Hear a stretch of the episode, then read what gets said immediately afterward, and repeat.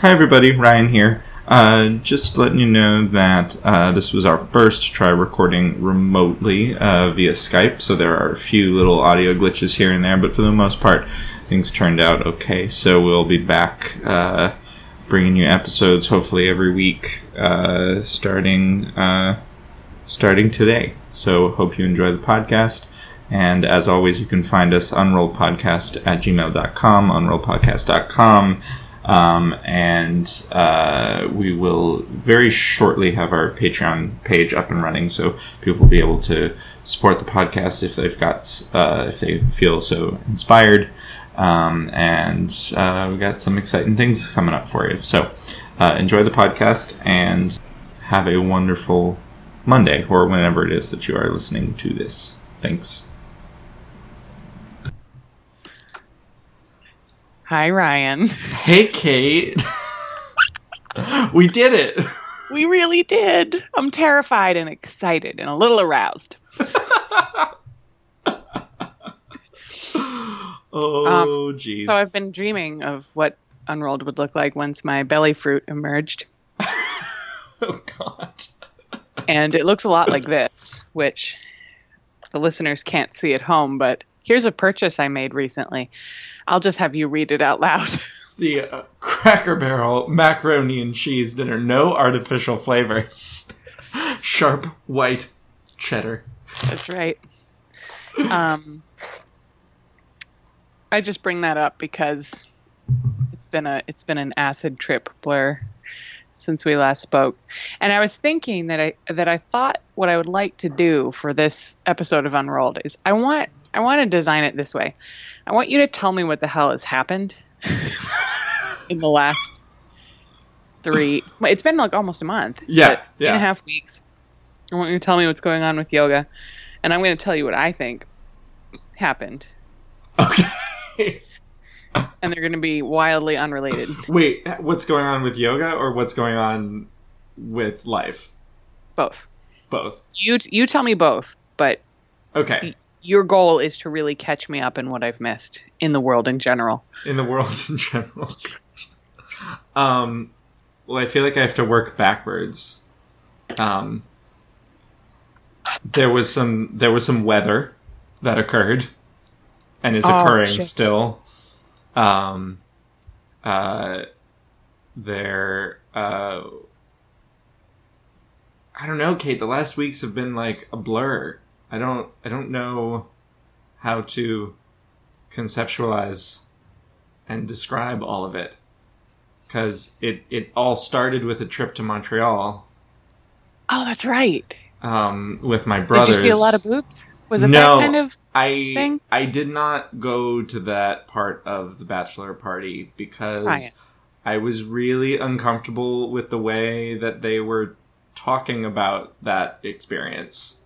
Like I would have Oh. no problem being in a room with people shirtless and boobs out. It was just like wow, you guys this is like a real thing. This isn't like something that's parodied in shitty movies. Like this is really how you guys speak about. Oh, there is no irony to it. Yeah. that's uncomfortable. Yeah. Um Oh, but it was also a comedy of errors in that the the uh, Airbnb got switched last minute. Uh, so there was eleven of us in a two bedroom apartment, oh shit. and Uh, so is everyone on the floor? uh, well, there were two queen beds in each bedroom, and then like pull out couches. So I was on the couch for two nights, and then I got a hotel. How I- many nights were you there for? uh, three total. Oh, Um, okay, okay. Uh, but it was also McGill move-in weekend, so like hotels were not exactly like available or cheap. Oh my Um, gosh, McGill. Doesn't don't they have like a moving day that's sort of almost like a citywide thing that everybody moves on the same day? I don't know. Not for McGill, but for oh, I don't know. I don't know. Um, but uh, but Montreal is lovely. I I love Montreal. Um, I wish that we would have had more time to like go do other things. Um, but I went to a great yoga class while I was there, um, which was really interesting because it was definitely a studio where they probably don't get a ton of out of town people. And when I was signing in, I could tell the teacher was like, "Oh fuck, someone from out of town." Like they like because halfway through class, uh, she came up to me and she's like, "Oh, you you really like practicing this way. You look really happy." And I was like, "Yeah." Like I think she thought I was like a like a vinyasa practitioner that had like stumbled into like the wrong type of studio for a class. Oh. and it was like very i mean it wasn't the iyengar studio an iyengar class as one could be without calling it that um, yeah. um, so uh, yeah uh, so i went there it was very interesting um, having a class that was uh, n- not um, it wasn't like she was translating her English into French, but she was using both. Like she would just randomly flip into French. What? Like that. It was it was very interesting. Did it Um, make you feel fat and ignorant? Um, did I lose you? Oh dear. Can you hear me? Can you hear me? Okay, I can hear you again. Can you hear me? Yeah, I can hear you. Awesome. Okay, so the important question I asked was did he- did did it make you feel fat and ignorant when she switched into French? Um, it didn't make me feel fat, but it was like it. I, I know enough French to understand that she was not doing any sort of translating, so I was just like, "Wait, what was?" That sounded like it was an interesting thing. I would like to know what you just said. Oh, um, that's so cool. uh, What was the name of the studio? Uh, it was United Yoga Montreal. It was really lovely. Two rooms, rope walls all over the place, and, and um, there was a rather large teacher training day going on, um, uh, which was interesting to just sort of peek into. Um, and uh, yeah, so uh, then I got back from Montreal, and I've just been trying to get everything. I, I don't know. I just I feel like it's just never ending to do list of shit. Like I, I don't even I couldn't even tell you what happened over the past couple weeks because it's just been like a fucking scramble. Um, Is it because it's September and there's new programming and you're gearing up for two teacher trainings? yeah. Which, by the way, I have tried to record a monologue for the podcast twice, and I have tried to get in front of a video camera and do promotional stuff for the teacher training, and I have failed miserably. Why? what happened? it, I am just such like when I don't have anyone to like feed off of. Oh, got nothing. I just like sit there silently. It's like I don't know what to say. You need a wall to bounce off of. well, out of this context, we should talk more about. Because do you remember one of the first times we recorded a video? It was in the Commons, and I started singing Les Mis, yes, and it was for teacher training. yes. You might need to. You might need to do something like that. It's true. It's true. Um, but who the fuck cares what my week was like? You you had a you had a child. you, had a, you had a fucking child. I do, and she's awesome. Um, I will say this, Ryan. I have done acid in my life. When people are like, "How are you feeling? What's it like?" and the closest thing I can describe it to is honestly like, I did acid, and it stayed in my system, and it's just slowly coming out. Like in terms of how I perceive time sure. and you know just how everything everything is just wildly reframed Uh huh. um but I'll give you I'll give you the quick elevator pitch of of what happened. I was working from home on Thursday, the 17th, and my water broke in the morning at home. And for most women, the water doesn't break first. So you like go into contractions and then the water breaks. But mine went, and then it was just mild contractions for like, went to the doctor's office and they're like, oh, yeah, you're in labor. And I was like, am I really? I can't, I could barely perceive the contractions. They strap you up.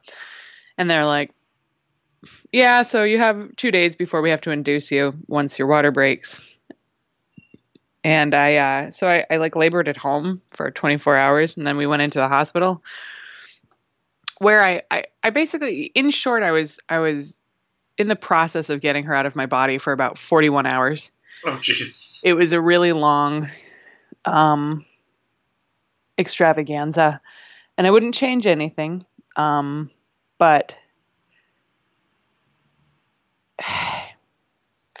my takeaway was when I was in the process was that there are so many things that get shoved in your head about how you're supposed to do things. You know, how, what, uh, what, uh, uh, especially like as a as a yoga person, like this is how you're supposed to get the baby out of your body in a spiritually evolved way.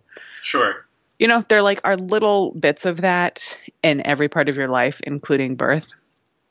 And um, I think for me, it was I got to the point where I was like, I just it, that doesn't matter anymore. I need to get her out of my body alive.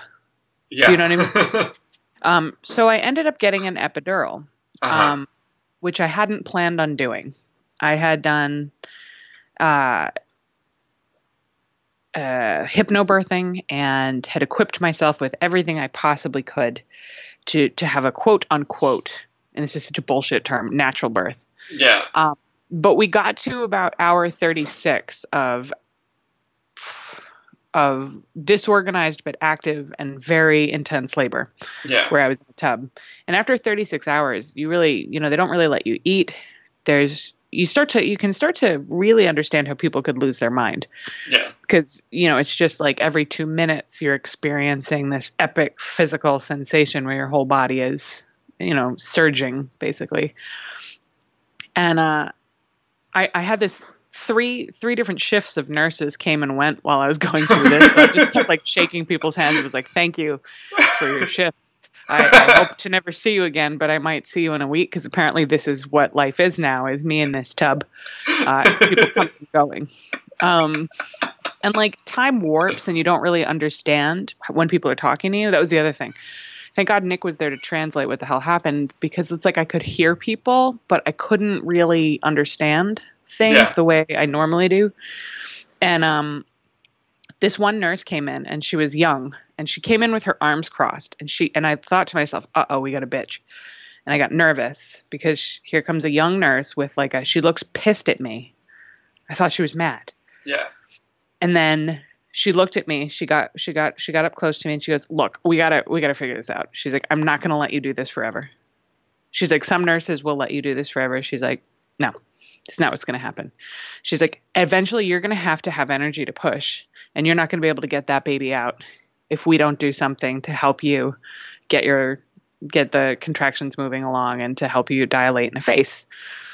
And I looked at her and I was like, "Oh God, there goes my dream." Because once they give you what's called pitocin, it can start this cascade of interventions that uh, can eventually lead to a C-section and, and all sorts of things. And I, you know, I, I so desperately, so yogically wanted to go in and and just like give birth in the woods with my hands up on a fucking tree branch and emerge cloaked in shimmering, you know, leaves and angels. But um I looked at her and I was like, I don't, I don't know. I don't want to have this and this happen. And I just at one point looked at Nick and I go, Nick, what, what do we do?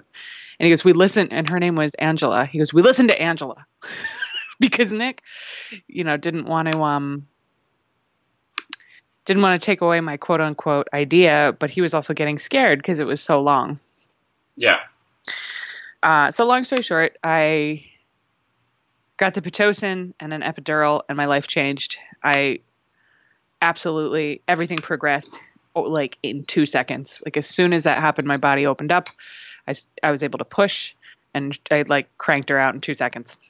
And I thought to myself, why did I f- of what the right thing to do is and what the state of nature is and how to return to it. But the fact of the matter is, there is no state of nature anymore. There is no like quote unquote authentic paleo lifestyle. There's, there is no going to returning to the woods Yeah. Because that's not the creatures we are anymore. That's not how our bodies are built. Um, and there are women who can have a quote unquote natural birth. Um, but every box has to be checked off and perfectly aligned. And your water sure as shit can't break 24 hours before you have to push. And, I, you know, it's just an analogy for everything else.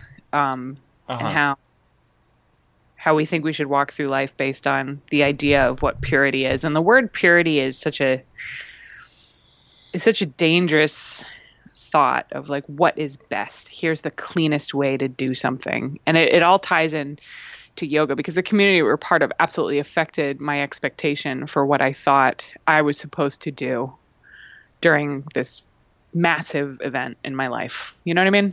Yeah. So, but in that, in that moment where you like, were you was it really the thought of like, oh shit, this is like I, my, I'm I'm not doing this the way that I'm supposed to. A little bit. I had a moment of, oh no, I am using uh, Western medicine. oh no, oh no, I need Western medicine. And I think that the the other sub thought to, oh no, I need Western medicine is I have not done a good enough job preparing with all of the tools that are available to me that are not Western medicine. I, I didn't do a good enough job with the hypnobirthing. I didn't do enough prenatal yoga. I didn't do enough meditation. Like there were all of those that cascade of thoughts of, well, if I have to use Western medicine, I have failed to sufficiently prepare in the other modalities Mm-hmm. Uh, which I think is sort of this unspoken thing amongst, and I'd, I'd be curious about other um, mom yogis and their experience of that. And and like I'm experiencing it with thing after thing in motherhood, and I'm like 10 seconds into being a mom, but I'm like, oh shit, I'm like.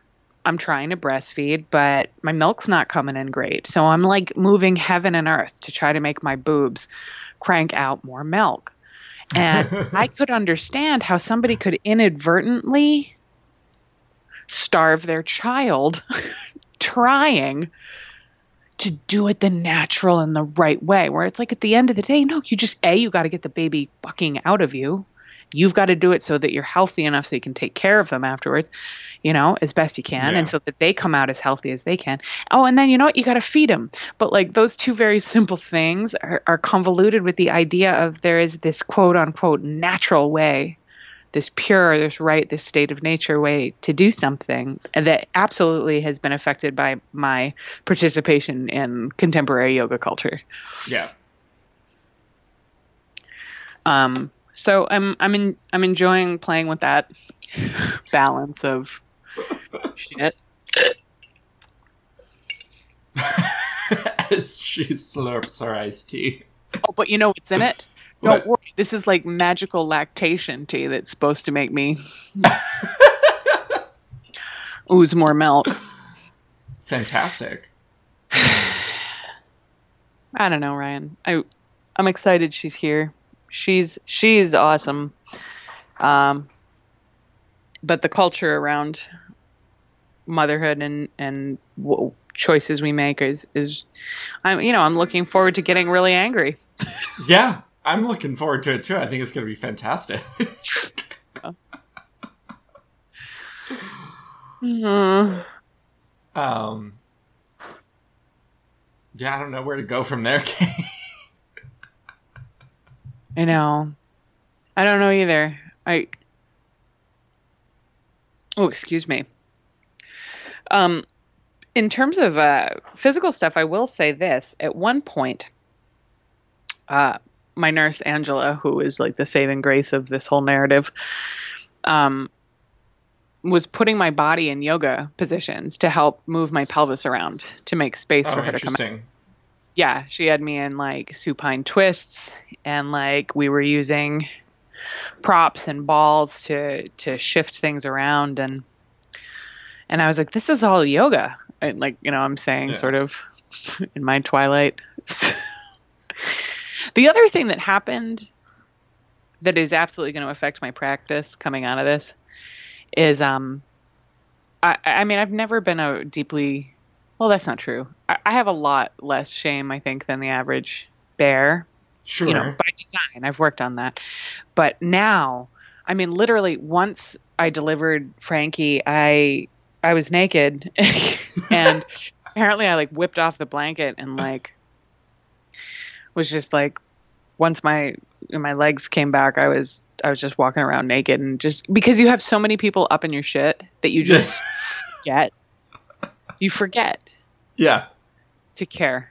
Um, so I don't anymore in a really exciting way. I, I don't care what anybody thinks of what this body looks like. Um, and I hope that that lasts. Yeah, that sounds great. I hope that lasts too.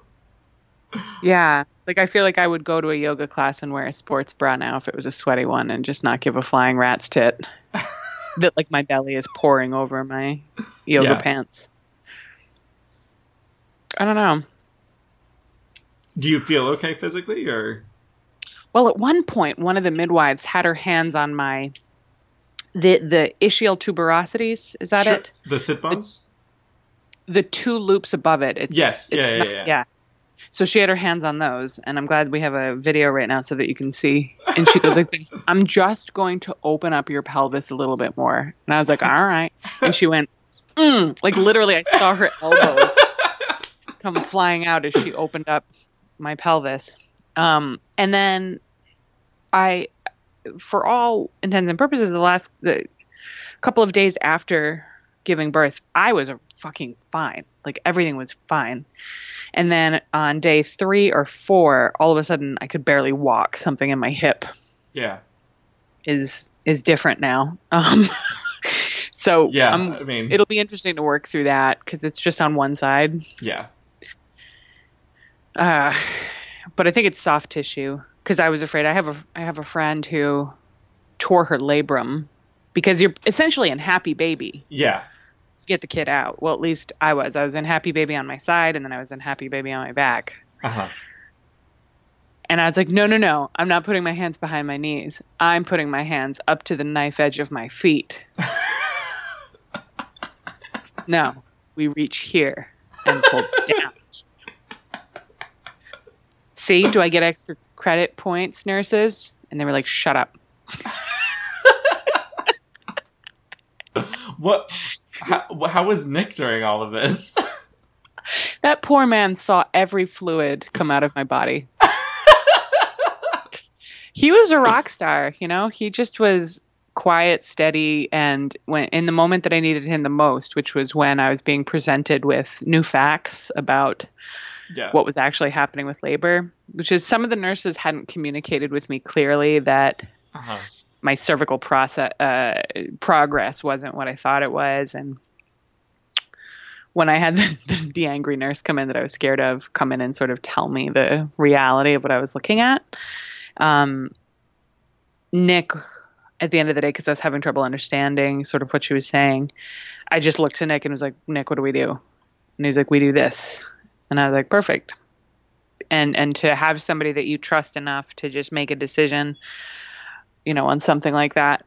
Yeah. Um, he did great. He did great. Oh, wait, what was the other thing I wanted to tell you about?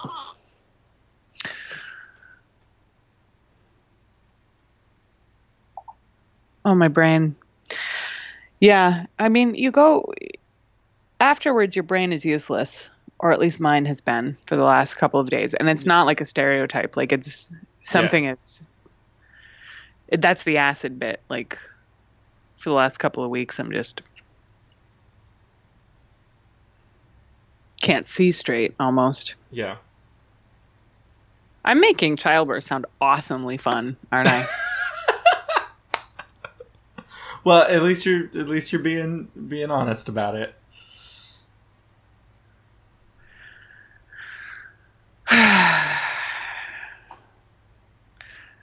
Ryan, what the hell did I want to tell you?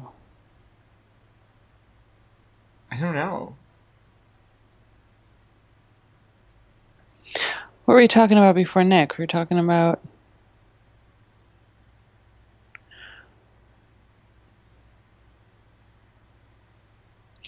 Oh, anyways, I forget. I forget.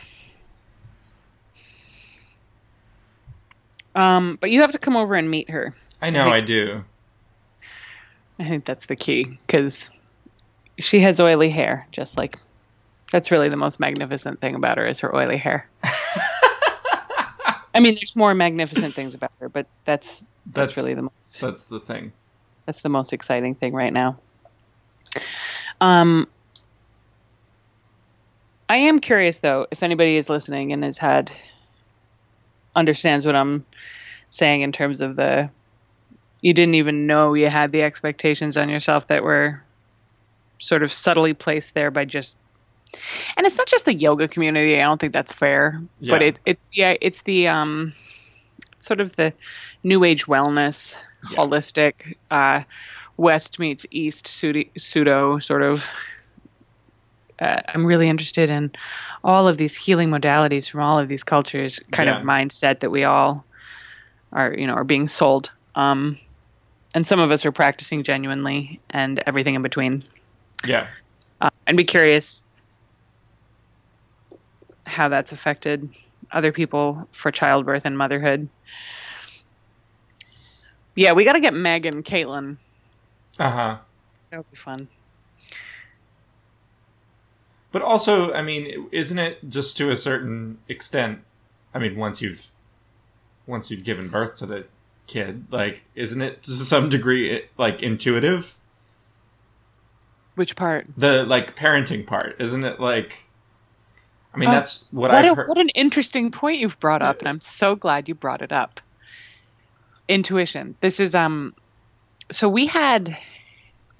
I think yes and no. Um, I, I would guess that most people have intuition, but when you're going to doctors and lactation consultants and family and all these people are around you and they make you question that intuition constantly yeah. constantly. Like we had a um she had severe jaundice early which um they sent us home with this thing called a bili blanket which is light therapy. And um you know, I was breastfeeding but you have to start supplementing uh with formula too a little bit. And um the reason you have to do that is because if your milk supply doesn't come in, um, which is really fucked up. Nature, nature really shat the bed on this one. So your milk, the, okay, the first thing that comes in is quote unquote colostrum, which you get for like a day, and it's this thick stuff that um, the baby's belly is like the size of a cherry, so they don't need much of it, but you have to have colostrum. And then in the next three to five days, they say your milk comes in.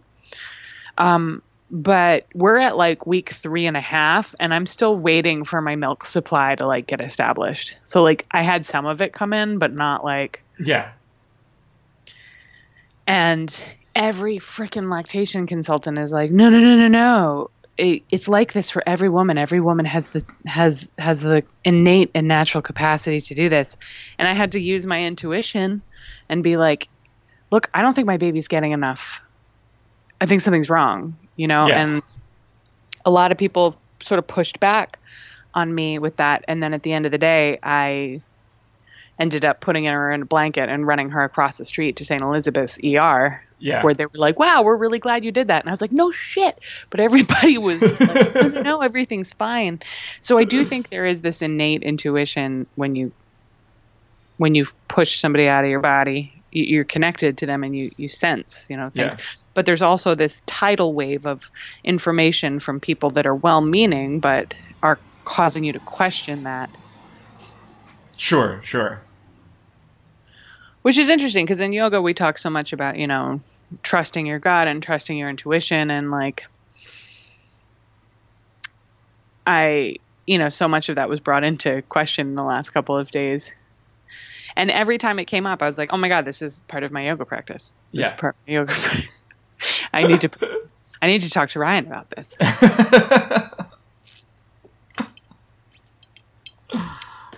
Um, because it's terrifying. And my uncle, who's a marathon runner, he's run like 68 marathons uh, and run them like well, like qualified for Boston. Like he's not a professional runner, but he's like a he's like the best of the best of the hobbyists. You know what I mean? Yeah. And he sent me an email uh, after I delivered Frankie and was like, okay, compare birth, childbirth, to running a marathon. Because now you've done both and you can talk to me. And I was like, oh, yeah, absolutely. So you run the marathon, and then somebody comes up to you with a gun and puts it against your head and says, I want you to run the fastest 5K you've ever run. and so you do it. And then when you're done with that, they're like, hey, good job. Uh, eh, go find your car and drive home. And you don't know where it is in the parking lot. You have no food and no keys. And so you're stumbling around a parking lot after running the marathon and the gun to your head 5K as you're looking for your car. Oh, and then the caveat to all of this is if you fuck any part of it up, someone dies. like Gabby added that last bit. Like, you remember the emotional heft of failure is someone's gonna get sick and die. Yeah. Yes, I don't know. I don't remember how that ties into what we were talking about. Did it? I don't know. Ryan, I lost the thread. I mean, is that any different than any other episode? It's true.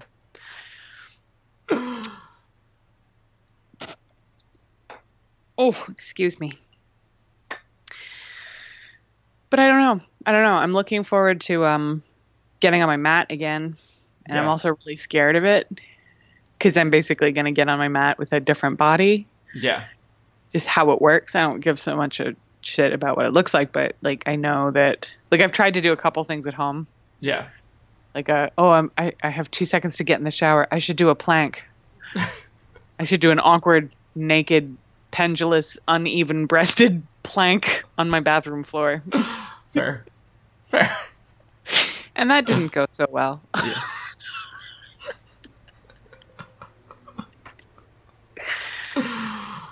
Oh. so has anybody what's what's going on in the in the had there been any um has there been any any scandals in social media Um, I, I, not that I, I've been, I've been avoiding social media like the plague. Um, I, uh, uh, saw, um, well, I don't know if you listened to the podcast where, where, uh, Jay, uh, ended up selling the studio. oh no i haven't listened yet Um, so there was that. Uh, and and he I- sold it to a hot yoga studio yeah. And it was it it made me like totally flashback to when Back Bay was sold. Like and just like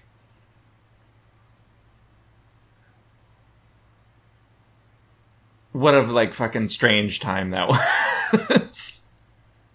like when I think back on that, like that was that was a really really strange time. Like there was so much shit in in in flux and everyone was so like uh I mean I think really like terrified as to what was going to happen. Um and Uh-huh. and then also like jockeying for position. Um, and so I just thought of of everybody that J- both Jay and everybody that worked at that studio and felt like, oh, that really sucks. I mean, it's great to like. they're not going to keep the teachers are they I I don't know. It sounded like they were going to try, um, but uh, and I just emailed. I had one email exchange with Jay, just saying that like anybody would have done the same thing in his position. Like it's tough, but you know, you put a lot into the studio, so you gotta take the deal that you can Absolutely. you, can get, you know um and i'm sure that it was not an exorbitant amount of money like I, i'm sure that it was not he, he didn't get to sell the studio for what whatever back bay got sold for like it wasn't that kind of deal Yeah. um because it is i mean it's like what are you actually buying and in this case they were buying a very valuable lease in williamsburg like that's what they were buying Yeah. um, uh, what else haven't we talked about? Um,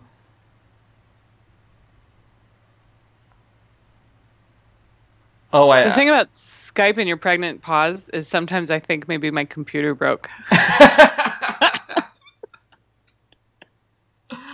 um, I don't know. I guess the only other thing is like I- I've been in this like really weird place of just like not really knowing what the fuck I'm doing in terms of teaching. Like, just kind of like, well, okay, well, I'm gonna try this and see what happens, and and just kind of feeling a little. Well, I don't know. Not not knowing what I'm doing is an oversimplification. It just feels like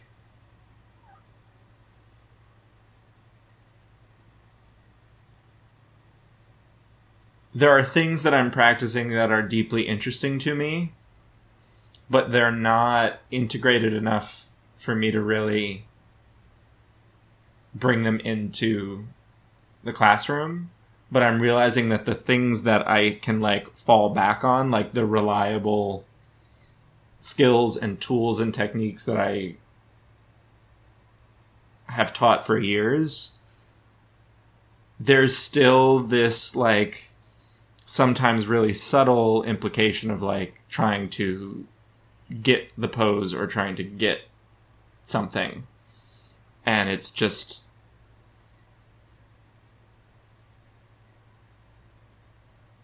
that's just not i don't know. That's just not what i it's not what i'm practicing. And so when i catch myself like slipping into that um which i probably have been doing all along it's just for whatever reason i'm like hyper aware of it now um has been really uh and like the other day i had a had a thought of like okay so what if i like really like stripped it down to like the like if i tried to get rid of as much of the getting and and and acquiring shit like what would be like the essence of the practice that I could teach? And it was basically came to the conclusion at the end of that thought safari that okay if that was the case I would basically just teach meditation for 90 minutes. And then shavasana or like for an hour and then shavasana.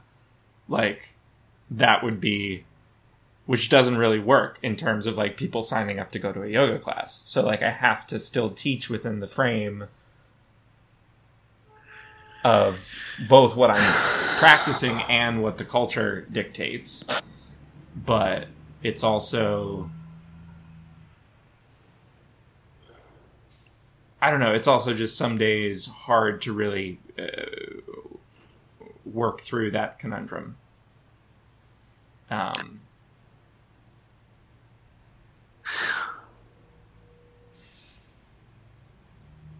So, yeah, and this is this is the same thing that I've been thinking about because if you follow that thought safari a little bit, when you say, okay, well, what are we doing when we're when we're seeking and that that when we're chasing shapes, yeah. and we're seeking this idea that everybody is capable of doing certain inherent movements, functions, ranges of motion. The human body is naturally built to do this, and we can achieve that state of nature, that baseline if only we are disciplined and we do this and we push through and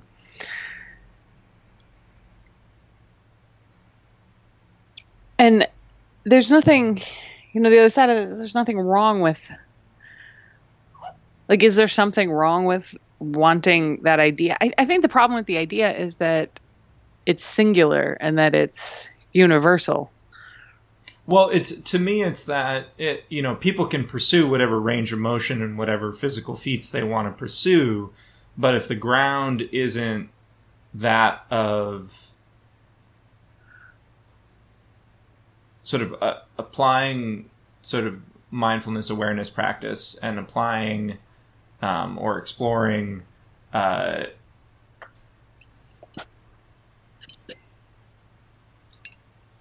explore well how do i say this? Um,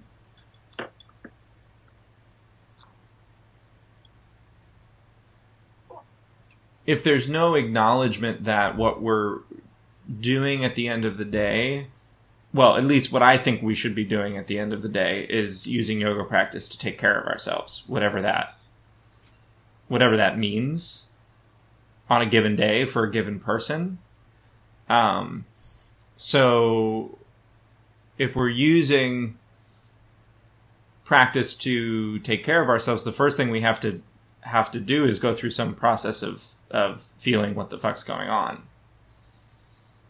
And then hopefully we can then apply that process of what's of feeling what's going on to, you know, certain postures or certain movements or certain uh, visualizations or certain whatever whatever tools a, a, person might choose to choose to explore. Um, but you know, I don't. I don't know that someone would get there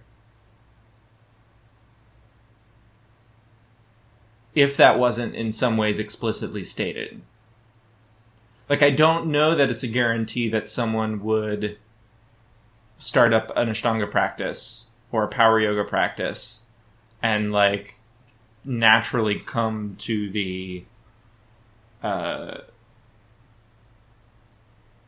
conclusion that there was there was something um, there was another process that could that was potentially at work. Um, uh, and it's especially been interesting because I, I don't know if I told you, but I had like a, a, a like an idiot fell on the stairs over here um, at the office. I like I forgot I realized that I had forgotten to turn the alarm on, um, and so I like was in the process of running down the stairs and then went to turn back up the stairs and just fell down hard. Oh no! And totally tore something in my hip. Um, minor nothing like nothing horrible. It wasn't like I was out of commission for uh, out out of commission at all. But it was it it was a fucking fall, and um, sort of in the process of working with that, being more and more like, oh, okay, like all of this. Like, I don't know how much all of this bullshit about, uh, you know, um,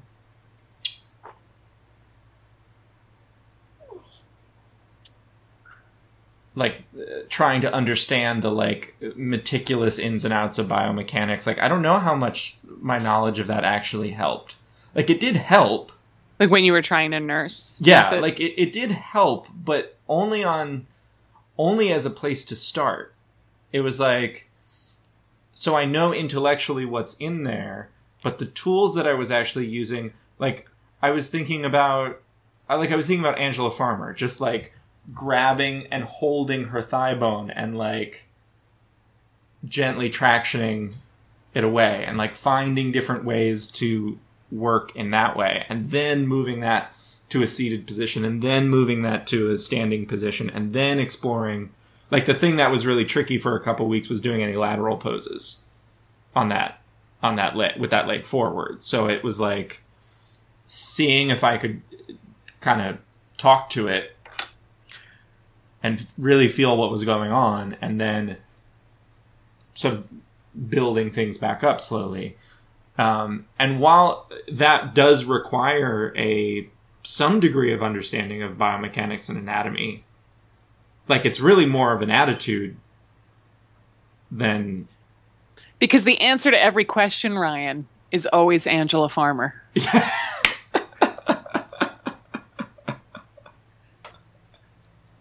she's a brilliant woman.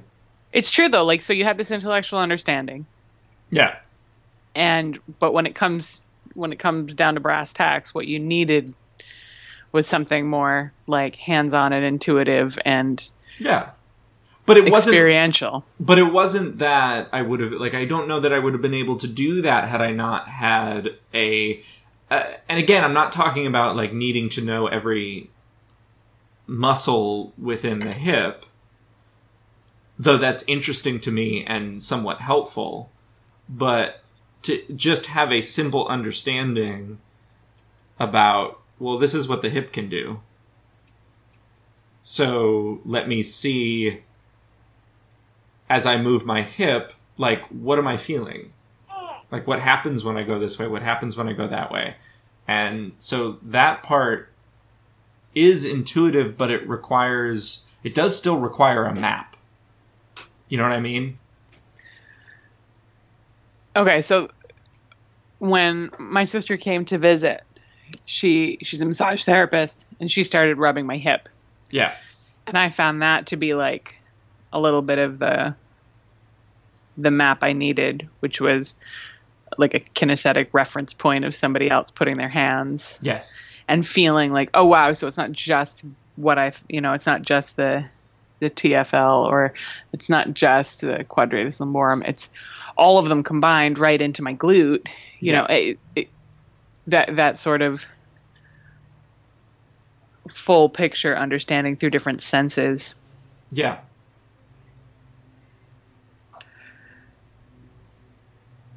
Is it feeling better? Yeah. Yeah. I mean, every, every once in a while, like, I, I had like a really, it, it's funny, like, it was feeling really great. And then I just had like a really shitty day last Friday. And I like left the office and I started walking to Charlestown to teach. And it was like, it was in like full on grip. And I was like, I didn't do anything to you today. This is totally just the result of me being pissed off. Holy shit. Like, there, you know, I hadn't like done it, I hadn't like walked a, a long distance. I hadn't like practiced anything, like, I didn't like pushed myself in practice or anything like that. It was just that, like, oh, like, you had a shitty day, you got pissed off, and now this And thing is you're- going to be a little bit angry right now.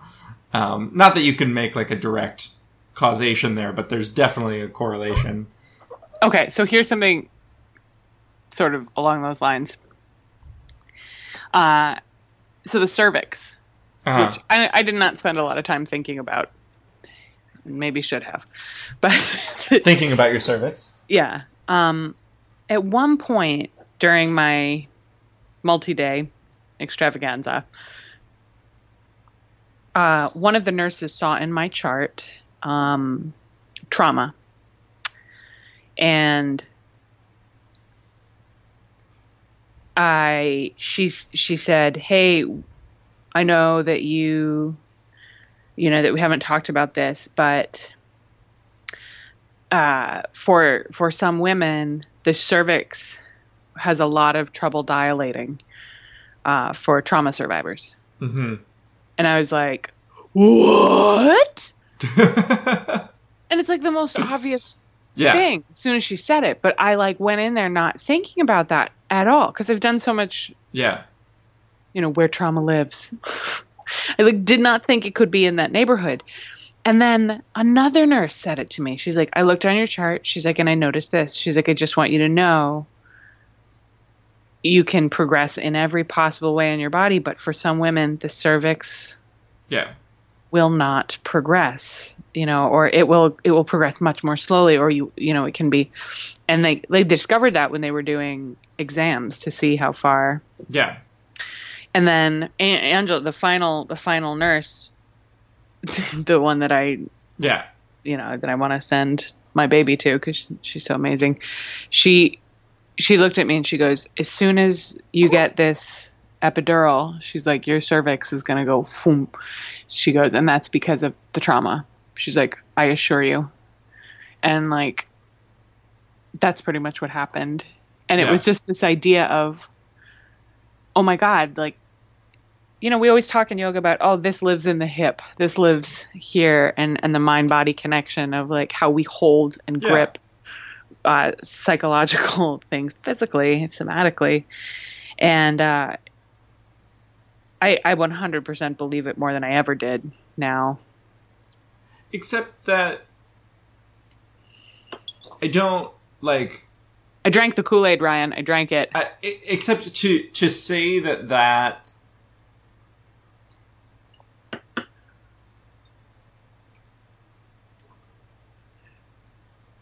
I think what's less interesting about less interest or what's more interesting than talking about where trauma lives is an an actual like well if we can feel through the body and we can we can recognize the spaces that are gripped That's that's what I'm interested in. It's Yeah, not like- not the geography of where it lives, but the action of what the the protective it does. The protect, yes, the gripping, Yeah. the holding, the the fear, the somatic yeah uh, unwillingness to have aponic energy. which and that, that grip can can happen in in in ways that are very subtle too. Like oh no. Um it it you know it, it could just be from well it, it could be psychological it could be stress related it could be it, it could be you know more extreme trauma. It could be just because you like what was happening and and still happens on certain days since i fell is like when i go to step and like make an Im- like impact of the heel to the floor like i can feel the muscles kind of just like squeeze in real quick to like brace for impact which is like a super interesting and I've been actually doing a lot of the like um, some of the Kamenov like gate stuff and like really feeling like as my right foot hits the floor like how like is is that contraction pattern is that gripping pattern still manifesting and can I uh, kind of just be like hey we're just walking You're okay. You're we're just okay. walking here there's You're okay. no there's no reason um And your body's like, sure there is, asshole. Yeah. You fell going up the stairs. yeah Because our bodies are smart. Yes, well, and it's also you know the soft tissue takes because I'm I'm pretty sure and and and I my teacher worked on it a bunch and we both came to the conclusion that it is some some sort of minor soft tissue tearing that happened um, that just takes like eight plus weeks to heal. Like that's that's a, a conservative so it's like it's a continual like daily process of being like hey what the fuck's going on in here? Yeah. and it's you know it's one of those things that's like not nearly painful enough to like go see someone about um and is getting better so it's like not not worth going down that road. Um but uh it's just like and then so when i see like especially on that yoga movement and research facebook group when i see people like freaking out about you know an injury they got from doing this type of practice or they got from doing this type of pose i'm just like you don't there's like no way. Like people just people get bodies get injured and we can blame yoga for it or we can try to expand our definition of yoga to make it helpful. Um, and if, if that's not important to you if you don't actually like doing yoga then you should stop doing yoga and you should do something else. Um, but it still would be the something else would still be a way to actually care for yourself. Um, And that- practice yoga. and and inherently then you are practicing yoga. So it it uh Oh my gosh, Ryan. what um, my darling angel has just had a shit explosion. and I've been waiting for it with bated breath for the last two days. I kind of want to show you. Um, oh God. well, I got to get her out of this thing either way. Oh my God, I'm so proud of you. I never thought I'd care so much. Oh God. oh God. Oh, honey. Oh dear. What are we gonna do? You really you waited till unrolled for your punami. oh, breathtaking. All right, I think we got to end. Yeah, I think we gotta end end this it at that point. Wow. But we're so I'm so excited she did so well. She did so well until that last li- Oh my god. Oh, I this is breathtaking. it's so much. Ah. Good job, Frankie. Can can the episode be called Frankie Takes a Frankie takes a hot dump. Episode 72. She's like, You guys are so full of shit, it's moving mine through. Um, I'm proud of you, baby girl. I'm gonna have to do not only her laundry, but mine. Okay, that That's sounds like a plan. All right, and um, I'm just gonna. I just want to say this one thing, uh, because I talked a lot about my experience about childbirth. But anybody out there that's listening, don't be afraid. Everybody has a different experience. Every experience is beautiful and unique, and there is no right way to do it. There is no freaking one way to do anything. And I would love to hear from other uh, people their experiences that are, you know, different than mine or similar. But I just want to be make very clear that there's no wrong way yeah, for pretty much anything, you know. exactly. All right, Ryan, I love you. I love you too. Let's talk soon. Indeed. Bye. It's unrolled. Bye. of what the right thing to do is and what the state of nature is and how to return to it. But the fact of the matter is, there is no state of nature anymore. There is no like quote unquote authentic paleo lifestyle. There's, there is no going to returning to the woods yeah. because that's not the creatures we are anymore. That's not how our bodies are built. Um, and there are women who can have a quote unquote natural birth. Um, but every box has to be checked off and perfectly aligned. And your water sure as shit can't break 24 hours before you have to push. And, I, you know, it's just an analogy for everything else. Um, Uh-huh. and how how we think we should walk through life based on the idea of what purity is. And the word purity is such a is such a dangerous thought of like what is best. Here's the cleanest way to do something. And it, it all ties in to yoga because the community we're part of absolutely affected my expectation for what I thought I was supposed to do during this massive event in my life. You know what I mean? Yeah. So,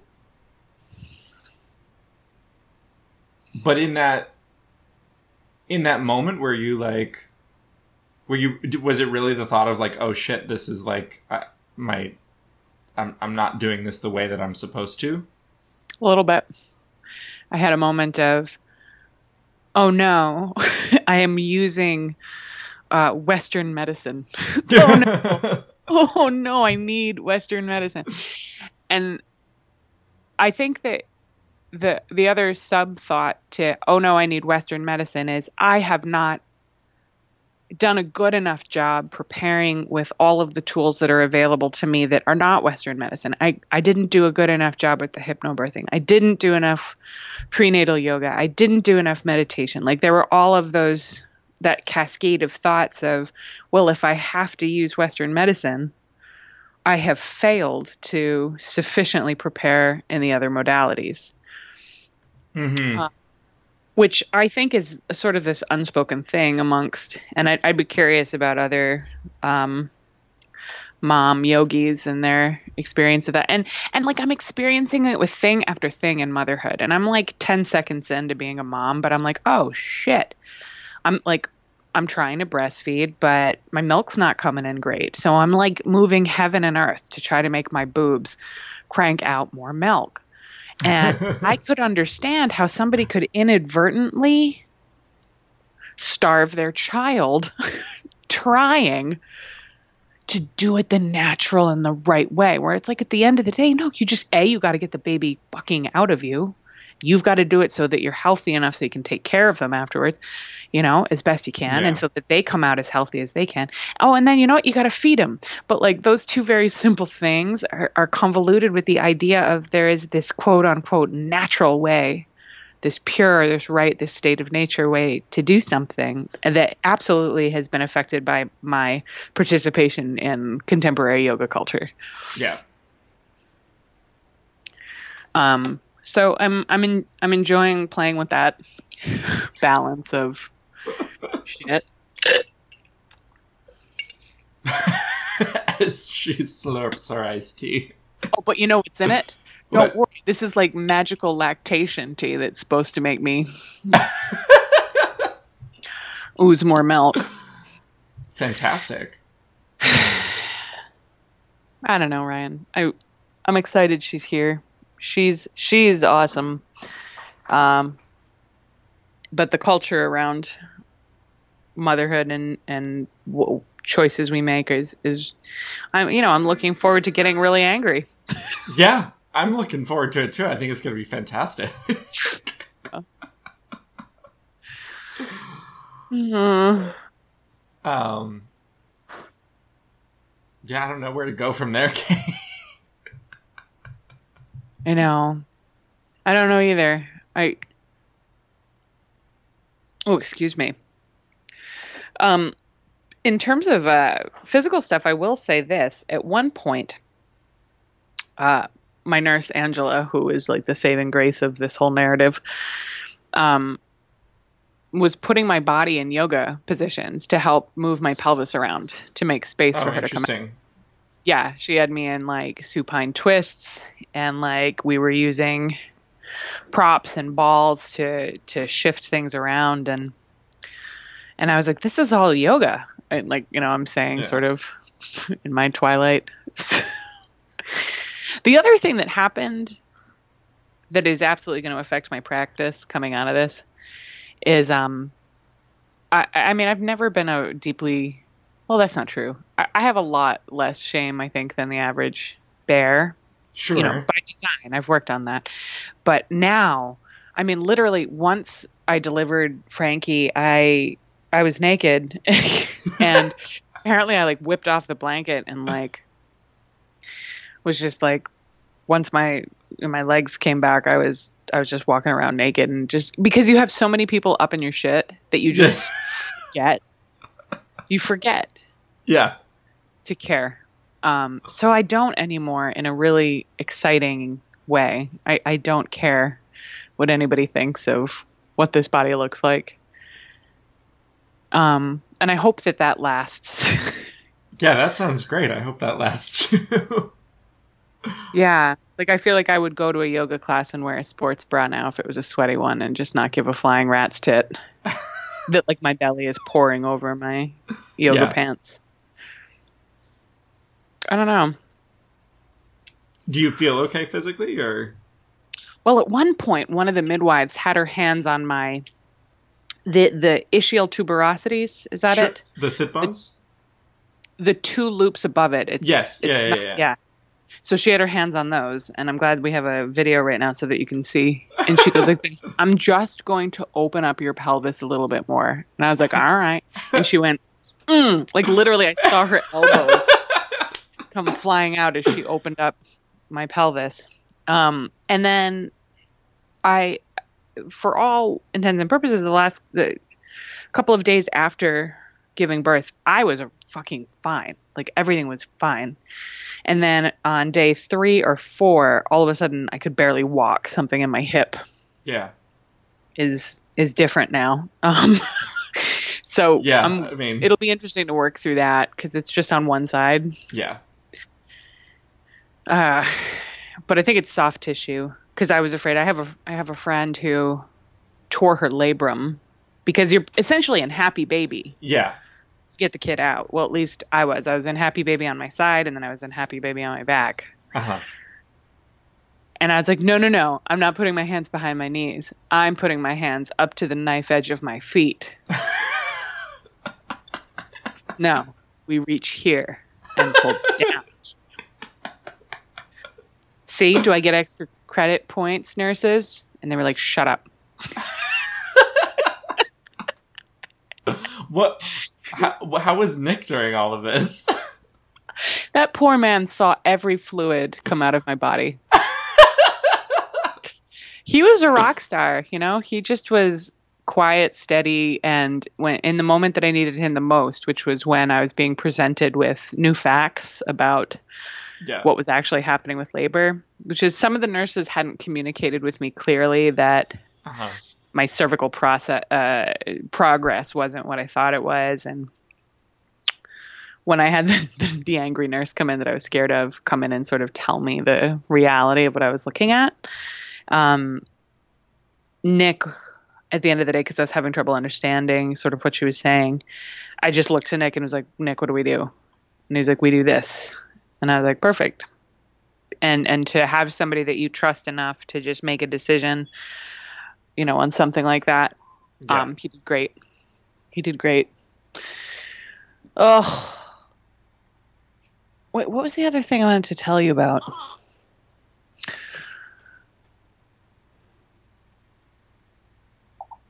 Oh, my brain.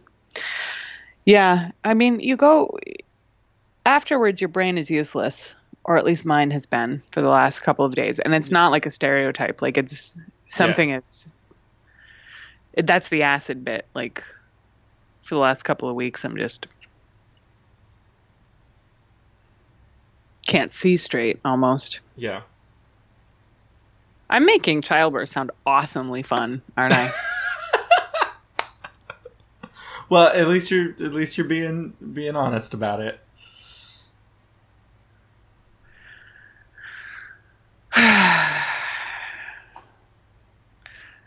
Ryan, what the hell did I want to tell you? I don't know. What were we talking about before Nick? We were talking about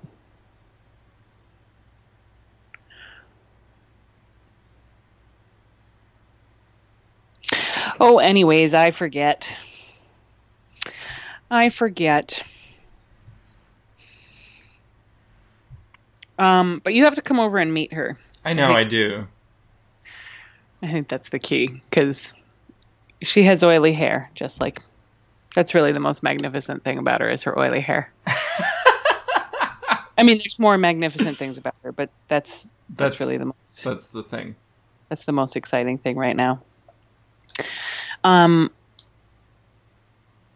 I am curious though if anybody is listening and has had understands what I'm saying in terms of the you didn't even know you had the expectations on yourself that were sort of subtly placed there by just and it's not just the yoga community i don't think that's fair but Yeah. it, it's yeah it's the um sort of the new age wellness Yeah. holistic uh west meets east pseudo, pseudo sort of uh, i'm really interested in all of these healing modalities from all of these cultures kind Yeah. of mindset that we all are you know are being sold um and some of us are practicing genuinely and everything in between Yeah. uh, and be curious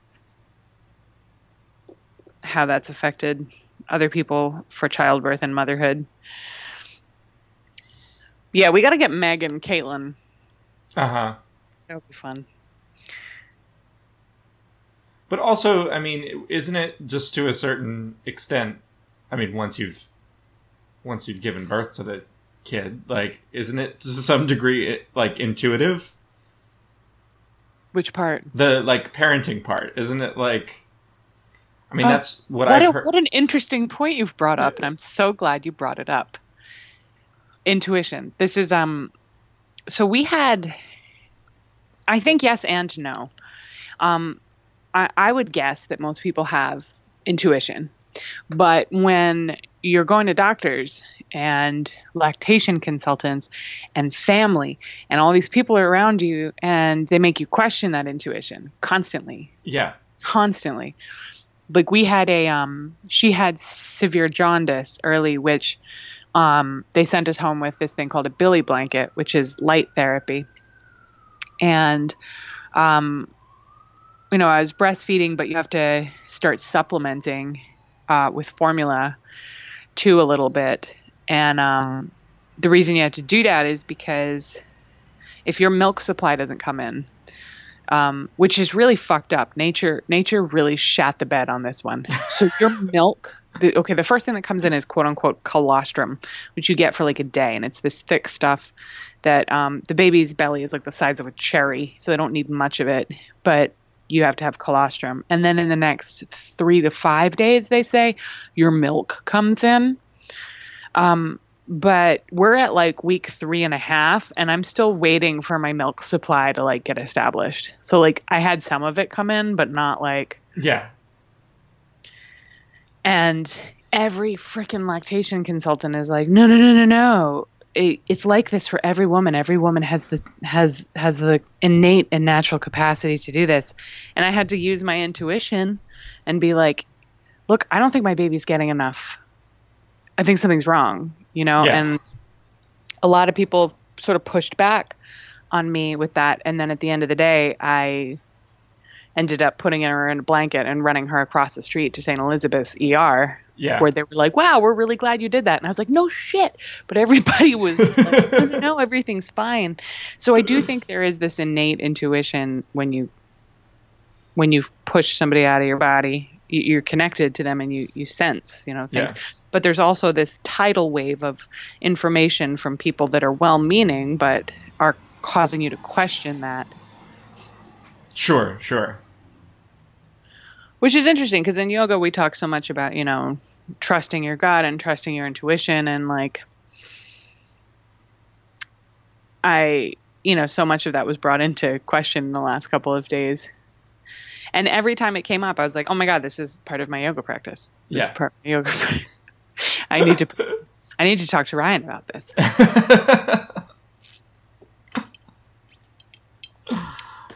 um, because it's terrifying. And my uncle, who's a marathon runner, he's run like 68 marathons uh, and run them like well, like qualified for Boston. Like he's not a professional runner, but he's like a he's like the best of the best of the hobbyists. You know what I mean? Mhm. Yeah. and he sent me an email uh, after I delivered Frankie and was like, okay, compare birth, childbirth, to running a marathon.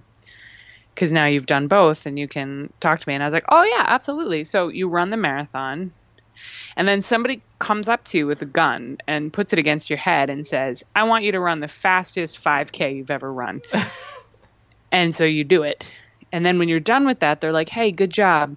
Uh, eh, go find your car and drive home. And you don't know where it is in the parking lot. You have no food and no keys. And so you're stumbling around a parking lot after running the marathon and the gun to your head 5K as you're looking for your car. Oh, and then the caveat to all of this is if you fuck any part of it up, someone dies. like Gabby added that last bit. Like, "You remember the emotional heft of failure is someone's gonna get sick and die. Yeah. Yeah, so I don't know. I don't remember how that ties into what we were talking about. Did it? I don't know. Ryan, I lost the thread. I mean, is that any different than any other episode? It's true.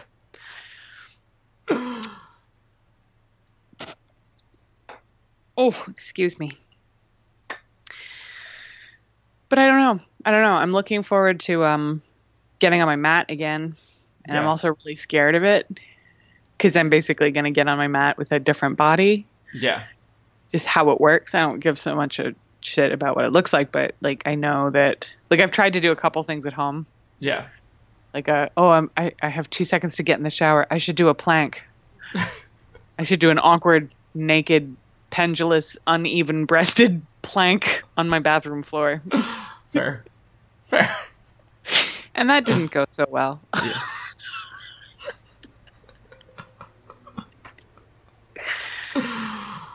Oh. So has anybody what's what's going on in the in the had there been any um has there been any any scandals in social media?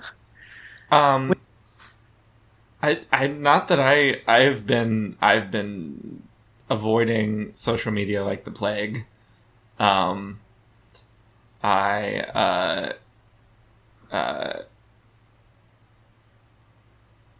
saw, um, well, I don't know if you listened to the podcast where, where, uh, Jay, uh, ended up selling the studio. oh no, I haven't listened yet. Um, so there was that. Uh, and And he I- sold it to a hot yoga studio. Yeah. And it was it it made me like totally flashback to when Back Bay was sold. Like and just like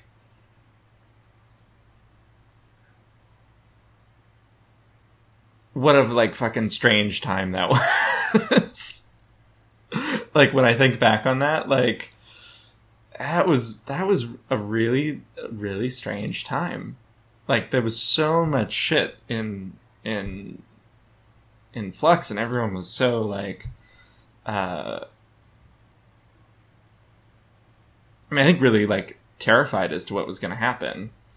Um and Uh-huh. and then also like jockeying for position. Um and so I just thought of of everybody that J- both Jay and everybody that worked at that studio and felt like oh that really sucks. I mean it's great to like They're not going to keep the teachers, are they? i i don't know. It sounded like they were going to try. Um but uh and i just emailed i had one email exchange with jay just saying that like anybody would have done the same thing in his position. Like it's tough but you know you put a lot into the studio so you gotta take the deal that you can you can get, Absolutely. you know? Um and i'm sure that it was not an exorbitant amount of money like I, i'm sure that it was not he, he didn't get to sell the studio for what whatever back bay got sold for like it wasn't that kind of deal Yeah. um because it is i mean it's like w- what are you actually buying and in this case they were buying a very valuable lease in williamsburg like that's what they were buying Yeah. um, uh, what else haven't we talked about? Um,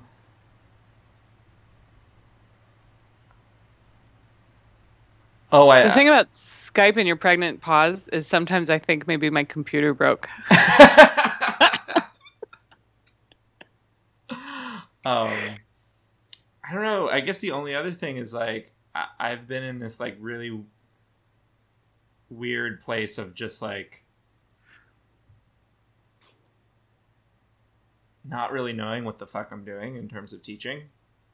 Like, just kind of like, oh, okay, well, I'm gonna try this and see what happens, and and just kind of feeling a little.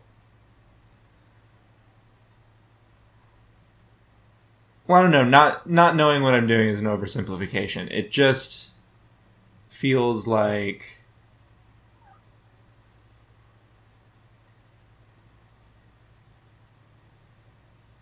there are things that I'm practicing that are deeply interesting to me, but they're not integrated enough for me to really bring them into the classroom. But I'm realizing that the things that I can like fall back on, like the reliable skills and tools and techniques that I have taught for years, there's still this like sometimes really subtle implication of like trying to get the pose or trying to get something. And it's just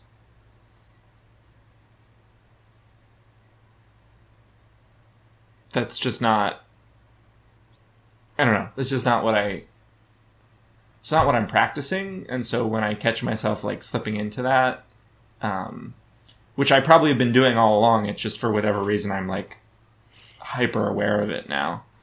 Um, has been really uh, and like the other day I had a had a thought of like okay so what if I like really like stripped it down to like the like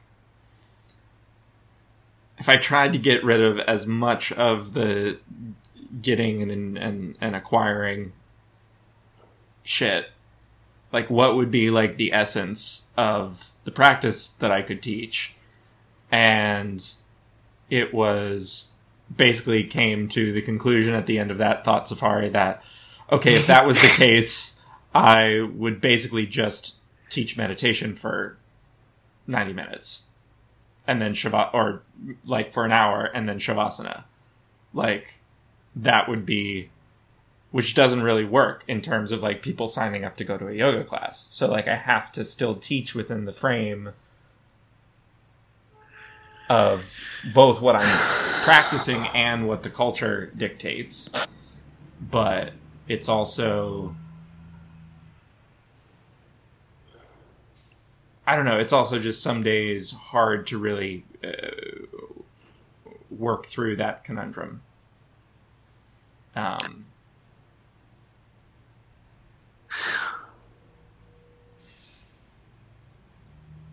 So,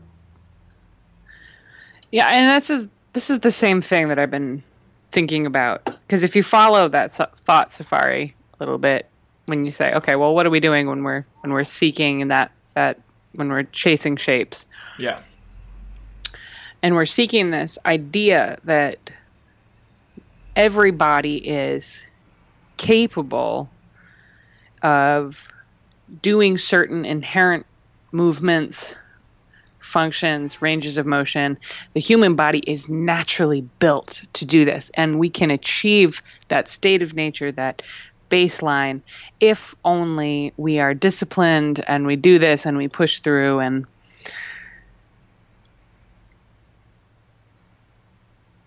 and there's nothing you know the other side of this there's nothing wrong with like is there something wrong with wanting that idea? I, I think the problem with the idea is that it's singular and that it's universal.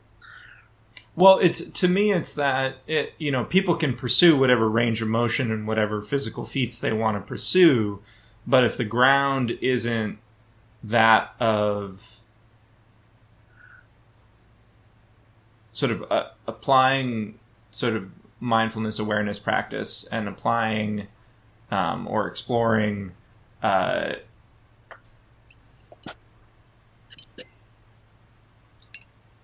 explore well how do i say this? Um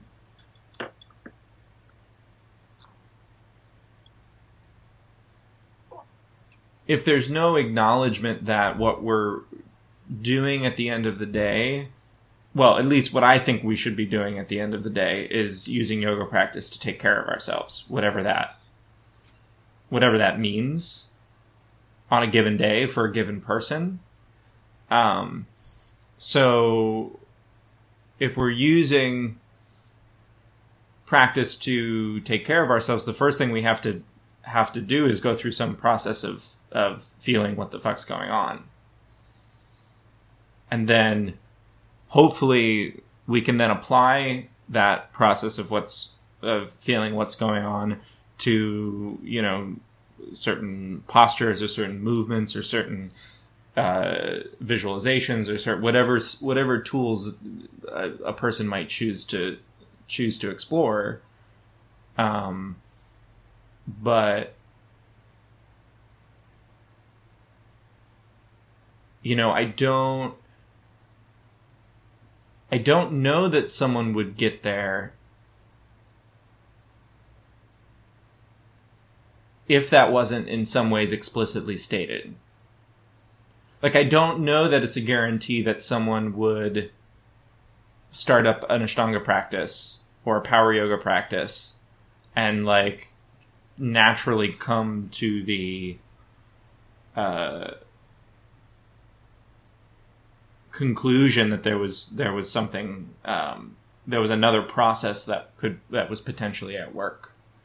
Um, uh, and it's especially been interesting because I, don't- I don't know if I told you, but I had like a, a, uh like an idiot fell on the stairs over here um, at the office. I like I forgot I realized that I had forgotten to turn the alarm on, um, and so I like was uh, in the process of running down the stairs and then went to turn back up the stairs and just fell down hard Oh no! and totally tore something in my hip. Um, minor, nothing like, nothing horrible. It wasn't like I was out of commission for, uh, out out of commission at all. But it was it it was a fucking fall, and um, sort of in the process of working with that, being more and more like, oh, okay, like all of this like I don't know how much all of this bullshit about uh you know um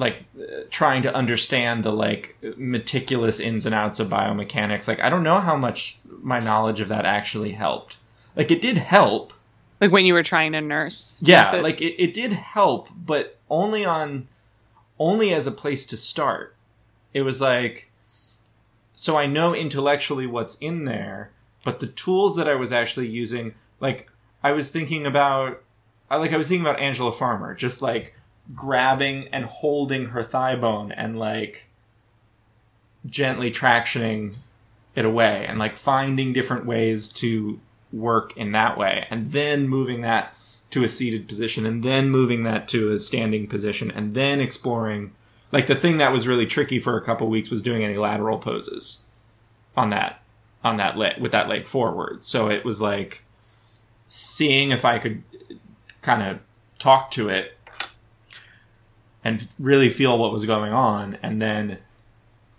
sort of building things back up slowly um, and while that does require a some degree of understanding of biomechanics and anatomy, like it's really more of an attitude than because the answer to every question, Ryan, is always Angela Farmer.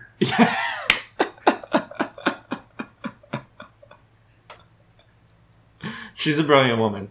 It's true though. Like, so you had this intellectual understanding, Yeah, and but when it comes when it comes down to brass tacks, what you needed was something more like hands-on and intuitive and yeah.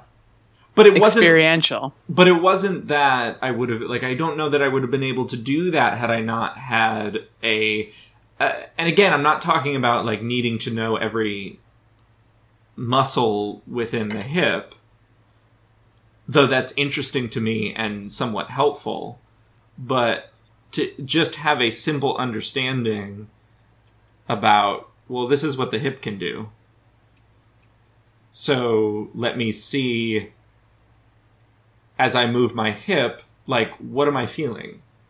Like what happens when I go this way? What happens when I go that way? And so that part is intuitive, but it requires it does still require a map. You know what I mean? Okay, so when my sister came to visit, she she's a massage therapist and she started rubbing my hip. Yeah. And I found that to be like a little bit of the the map I needed, which was like a kinesthetic reference point of somebody else putting their hands Yes. and feeling like, oh wow, so it's not just what I, you know, it's not just the the TFL or it's not just the quadratus lumborum. It's all of them combined right into my glute. You Yeah. know, it, it, that that sort of full picture understanding through different senses. Yeah.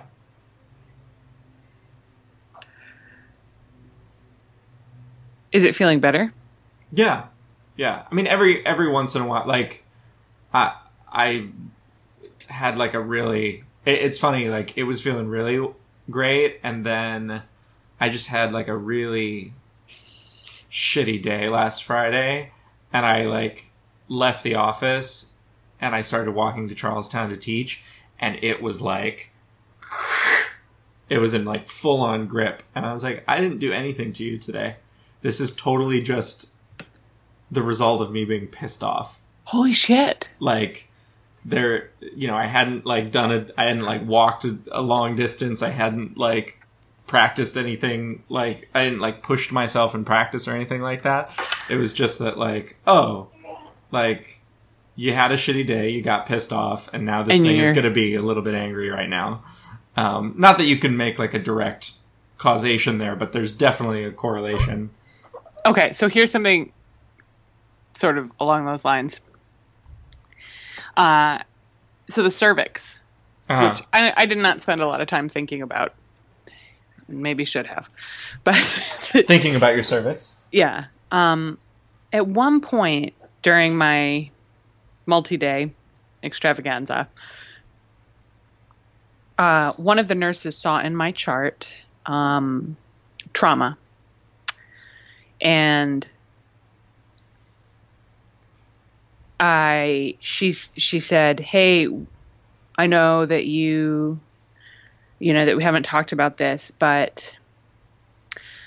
uh, for for some women, the cervix has a lot of trouble dilating uh, for trauma survivors. Mm-hmm. And I was like, "What?" And it's like the most obvious yeah. thing as soon as she said it, but I like went in there not thinking about that at all because I've done so much, Yeah. you know, where trauma lives. I like did not think it could be in that neighborhood. And then another nurse said it to me. She's like, I looked on your chart. She's like, and I noticed this. She's like, I just want you to know you can progress in every possible way in your body, but for some women, the cervix Yeah.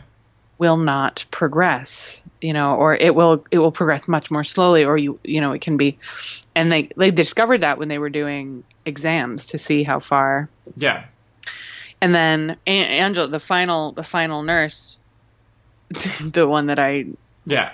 you know, that I want to send my baby to because she's so amazing. She, she looked at me and she goes, "As soon as you get this epidural, she's like, your cervix is gonna go boom." She goes, and that's because of the trauma. She's like, I assure you, and like, that's pretty much what happened. And it Yeah. was just this idea of, oh my god, like you know, we always talk in yoga about, oh, this lives in the hip, this lives here, and and the mind body connection of like how we hold and Yeah. grip uh, psychological things physically, somatically, and uh, I I 100% believe it more than I ever did now. Except that I don't like. I drank the Kool Aid, Ryan. I drank it. I, except to to say that that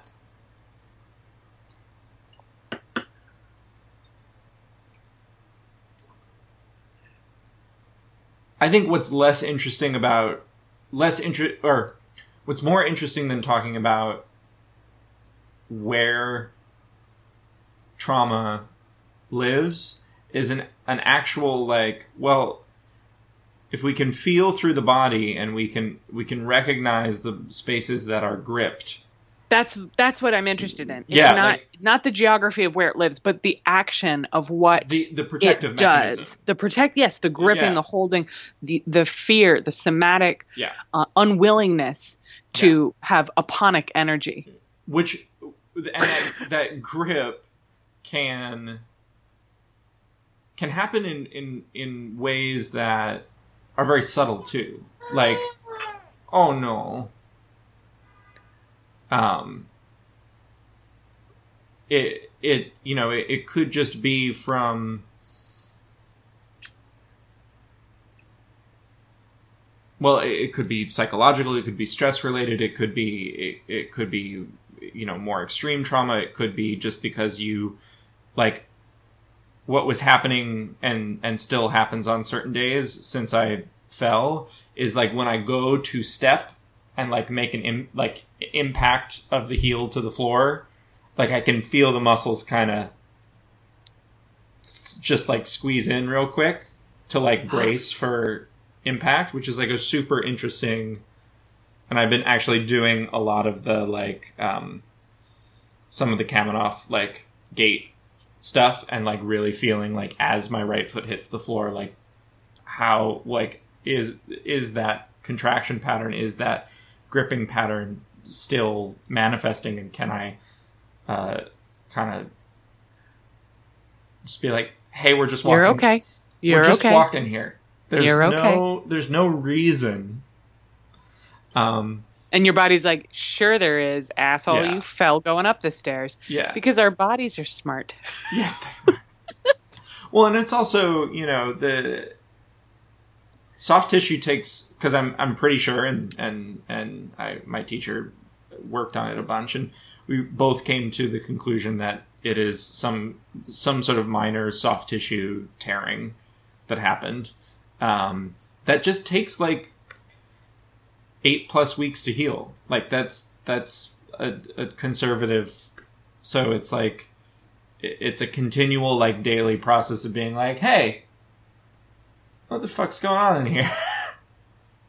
Yeah. and it's you know it's one of those things that's like not nearly painful enough to like go see someone about um and is getting better so it's like not not worth going down that road. Um but uh it's just like and then so when i see like especially on that yoga movement and research facebook group when i see people like freaking out about you know an injury they got from doing this type of practice or they got from doing this type of pose i'm just like you don't there's like no way. Like people just people get bodies get injured and we can blame yoga for it or we can try to expand our definition of yoga to make it helpful. Um, and if, if that's not important to you if you don't actually like doing yoga then you should stop doing yoga and you should do something else. Um, but it still would be the something else would still be a way to actually care for yourself. Um, And That- practice yoga. and and inherently then you are practicing yoga. So it it uh Oh my gosh, Ryan. what Um, my darling angel has just had a shit explosion. and I've been waiting for it with bated breath for the last two days. I kind of want to show you. Um, oh god well, I got to get her out of this thing either way. Oh my god, I'm so proud of you. I never thought I'd care so much. Oh god oh god Oh, honey. Oh dear. What are we gonna do? You really you waited till unrolled for your punami. oh, breathtaking. All right, I think we got to end. yeah i think we gotta end end this it at that point wow But we're so I'm so excited she did so well. She did so well until that last li- Oh my god. Oh, I this is breathtaking. it's so much. Ah. Good job, Frankie. can can the episode be called frankie takes a Frankie takes a hot dump. Episode 72. She's like, You guys are so full of shit, it's moving mine through. Um, I'm proud of you, baby girl. I'm gonna have to do not only her laundry, but mine. okay that That's sounds like a plan All right, and um, I'm just gonna. I just want to say this one thing, uh, because I talked a lot about my experience about childbirth. But anybody out there that's listening, don't be afraid. Everybody has a different experience. Every experience is beautiful and unique, and there is no right way to do it. There is no freaking one way to do anything. And I would love to hear from other uh, people their experiences that are, you know, different than mine or similar. But I just want to be make very clear that there's no wrong way. Yeah. For pretty much anything, you know. exactly All right, Ryan, I love you. i love you too Let's talk soon. indeed bye It's. Bye.